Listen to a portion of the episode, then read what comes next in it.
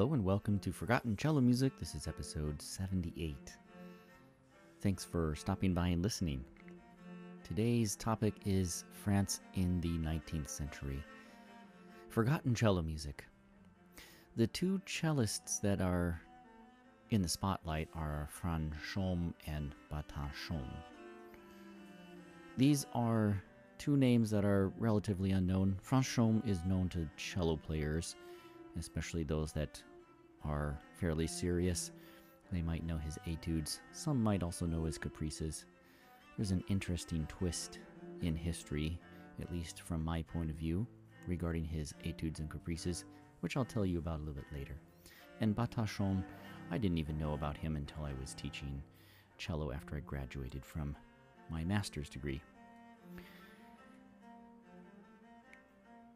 Thanks so much for listening, and thanks to those who press like, who comment, um, who generally just enjoy listening to some fairly inarticulate um, episodes about forgotten cello music. Uh, really appreciate it. And for those that go over to my YouTube channel, thanks to you as well. In this episode, I'll be doing some uh, extemporaneous talking about my experience with Franchomme in particular, and some quotation, which are fairly short from The Violoncello and Its History by Joseph Wasilewski. To begin, speaking of Auguste Franchomme, well, this is a name that I knew from a while back, but I didn't pay much attention to it. It came in a collection of etudes that was assembled by Carl Schroeder. Or Alvin Schroeder, excuse me. Now, Alvin is the famous compiler, apparently, from my research. Anyway, it's a set of three volumes. I uh, was I was directed to buy at least the first two volumes, and I went through basically all 70, maybe 80 etudes of those two volumes, and Franchomme features quite a lot in the second volume, especially from his set of 12 etudes. Now, I was not directed to buy his set of etudes independently, uh, but rather just kind of they were picked and chosen, but I did not do all of them. As I matured, and later in my undergraduate years, I went to Austria.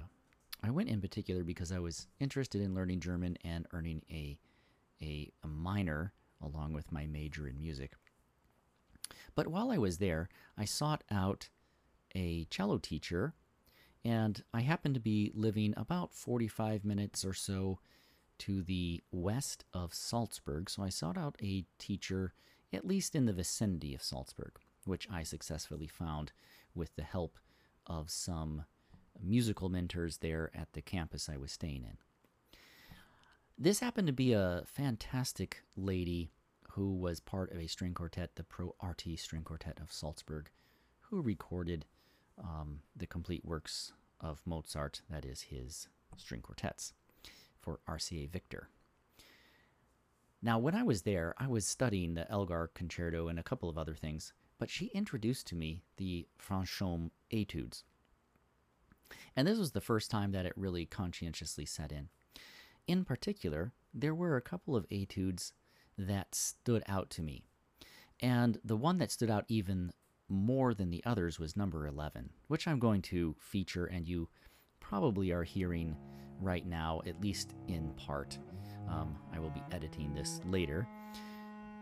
And it was an incredibly uh, fruitful exploration. I did end up learning, I think, at least eight total. There are a couple etudes that are rather strange uh, but very good if you want to figure out how to work your thumb and read a lot of flats and a lot of sharps. That being said, the Battanchon, I do not know where I came to know him. I just, some student I think brought him in while I was teaching after I graduated from my master's degree. Now, interestingly enough, regards in regards to Franchomme and his etudes and caprices, in the Wasilewski volume, it says at the very end of the Franchomme section that the best productions are his 12 caprices, opus 7, which for pieces of that kind have every claim to consideration. Now, it's funny to me because the caprices are apparently not well known today. I presented one of them uh, to some fellow cellists, and they had no idea what I was playing. They, they had never heard of them. The etudes, on the other hand, I think most cellists probably have heard or at least know of the caprices. Uh, uh, excuse me, of the etudes.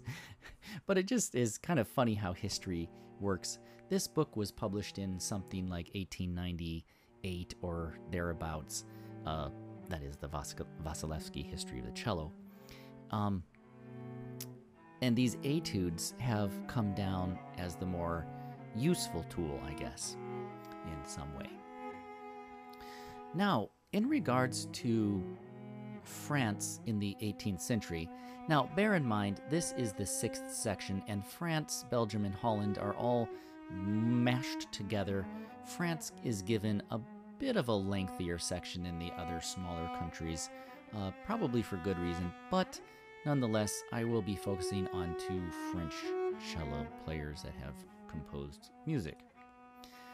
Here's the introduction to section number six of Wasilewski's volume entitled The Violoncello and Its History. The prominent position which the French attained in respect to violoncello playing in the second half of the last century, that is the uh, 18th century, that is the 1700s, the late 1700s, was maintained by them subsequently.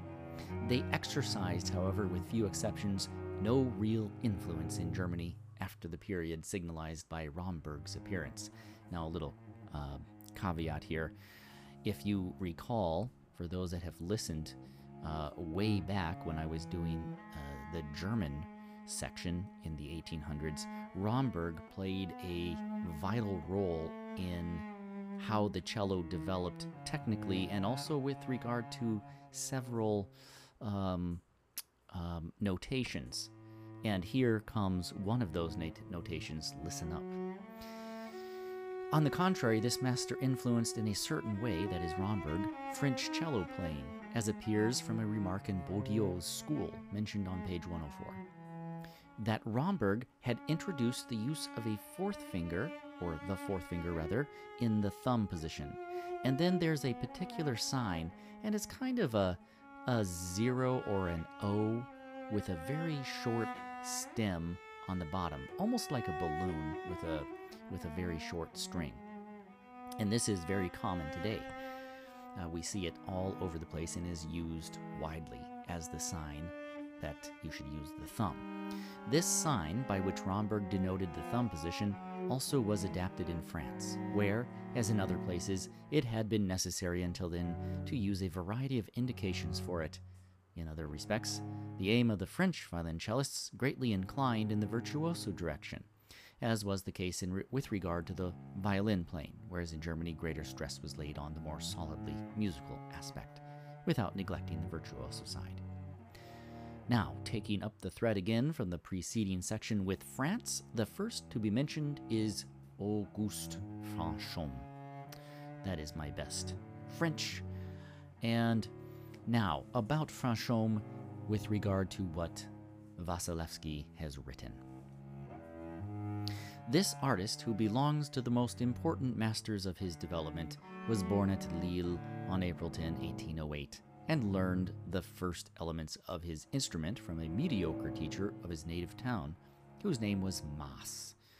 In 1825, he went to the Paris Conservatory as pupil of Levasseur, and after the latter retired from his professorship, Norblin undertook his further instruction. Franchomme's great talent developed so rapidly under the guidance of these two masters, that is, uh, Levasseur and Norblin, that immediately during the first year of his attendance at the conservatory, he gained the first prize at the musical competition of the pupils of the establishment. He understood how to extract from the instrument a full, sympathetic tone, and possessed with an extraordinary intonation the rare gift of an expressive and tasteful reading. He especially distinguished himself by a charming cantilena. It is easily understood that on his public appearances he always aroused the greatest enthusiasm. Franchomme filled various places successively in Paris. He at first belonged during the years 1825 and 1826 to the orchestra of Theatre Ambigu Comique. He then went over in 1827 to the Grand Opera, but remained there only one year. He belonged for a longer period to the Italian opera, but he relinquished this position after a few years.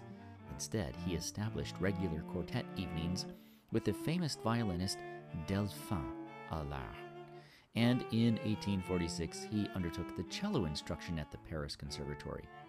He died on January 21 or 22 in 1884, his compositions consisting of a concerto, nocturnes, etudes, variations, and a variety of smaller drawing room pieces, have still some value for cello players. His best productions are the 12 Caprices, Opus 7. and that is it. That's all there is for Franchomme. It it is interesting, just a few comments here. It is very interesting that there is zero mention of the etudes, which are more used today, I, I guess, especially if the Alvin Schroeder um, collection is still being used. Um, and his his other little compositions, nobody ever introduced them to me. I never had heard that he even composed anything else, let alone a concerto. Now, I've taken a look at some of his little compositions, and I think there's some value.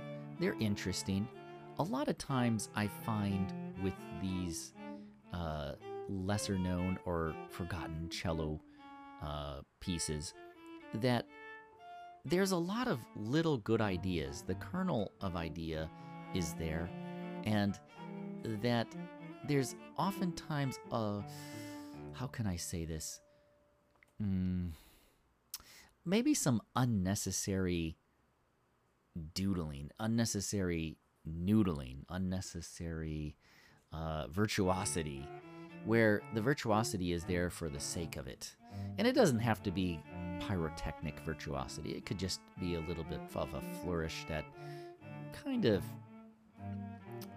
almost detracts from the the what's being presented as the core of the music. Um, and so and, and oftentimes it's just kind of weak writing.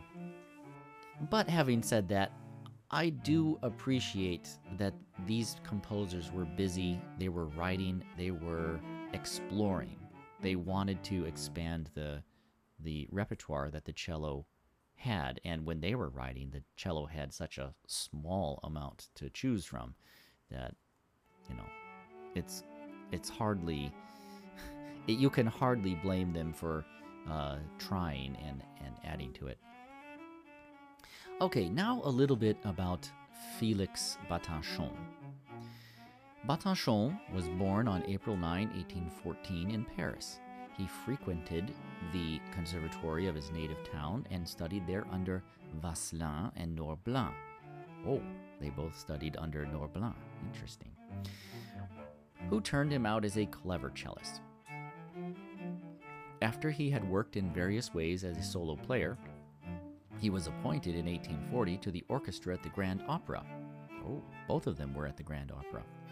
His compositions consist of etudes, which are fully adapted to the object in view and of which several books have been published, caprices, duets, trios for three violoncellos, and light pieces of various kinds. His Opus 4, which contains 24 studies, has been introduced to the Paris Conservatory. Now, like I said earlier, uh, this composer cellist was introduced to me just because a student of mine brought these etudes in, and I, I think they must have been etude, Opus 4, but I don't remember for sure. I didn't take a picture, and I don't remember what I even did with them because I think I think I actually bought them at a later time. Um, but I have looked at his little pieces, and I even found some of the the trios for three cellos. And again, there's some clever writing. There's interesting writing, nice ideas. Um, there's even some things that I would say are kind of fun to play. There's a set of duets that I was looking at. I think it's called Recreations. Um, and you're hearing a few of those in the background. They're just very short, uh, mostly one or two page duets. And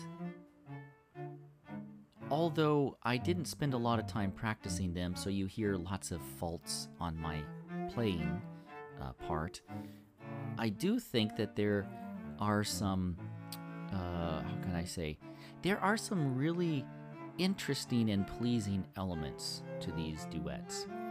Um, I recorded about six of them um, in a great hurry and mostly on a first reading uh, because I just wanted to add a few extra pieces. Now, what do you think about the these neglected or forgotten cello pieces over the over time and history? Uh, do you find any value at all in recognizing the fact that these artists were busy contributing, they were exploring, they wanted something to add to the repertoire, something that the more cellists could perform, more options. You know, did it did it maybe uh, spur greater composers to write music? I mean, certainly we can cite Beethoven and Mozart taking very mediocre pieces and turning them into masterpieces. Um, it, maybe that's true of other composers. Perhaps Mendelssohn heard some of these neglected works and thought, hmm, I could write something too. Or maybe that even happened with Beethoven. I'm not actually too sure. But in general, I think there is a there's some value in recognizing these um, neglected works that I guess no cellists are really performing. Well, if you are performing any of these things, let me know. Or if you know somebody else that is, or if you've just heard it on YouTube, for example, that'd be interesting too. All right, well, thanks a lot. Uh, if you have any comments, go to my YouTube channel and drop me a comment or send me an email. I think you can find it somewhere on my Spotify channel. But if not, my email is travelingcellogroup at gmail.com. Thank you for listening, and remember to play more forgotten cello music.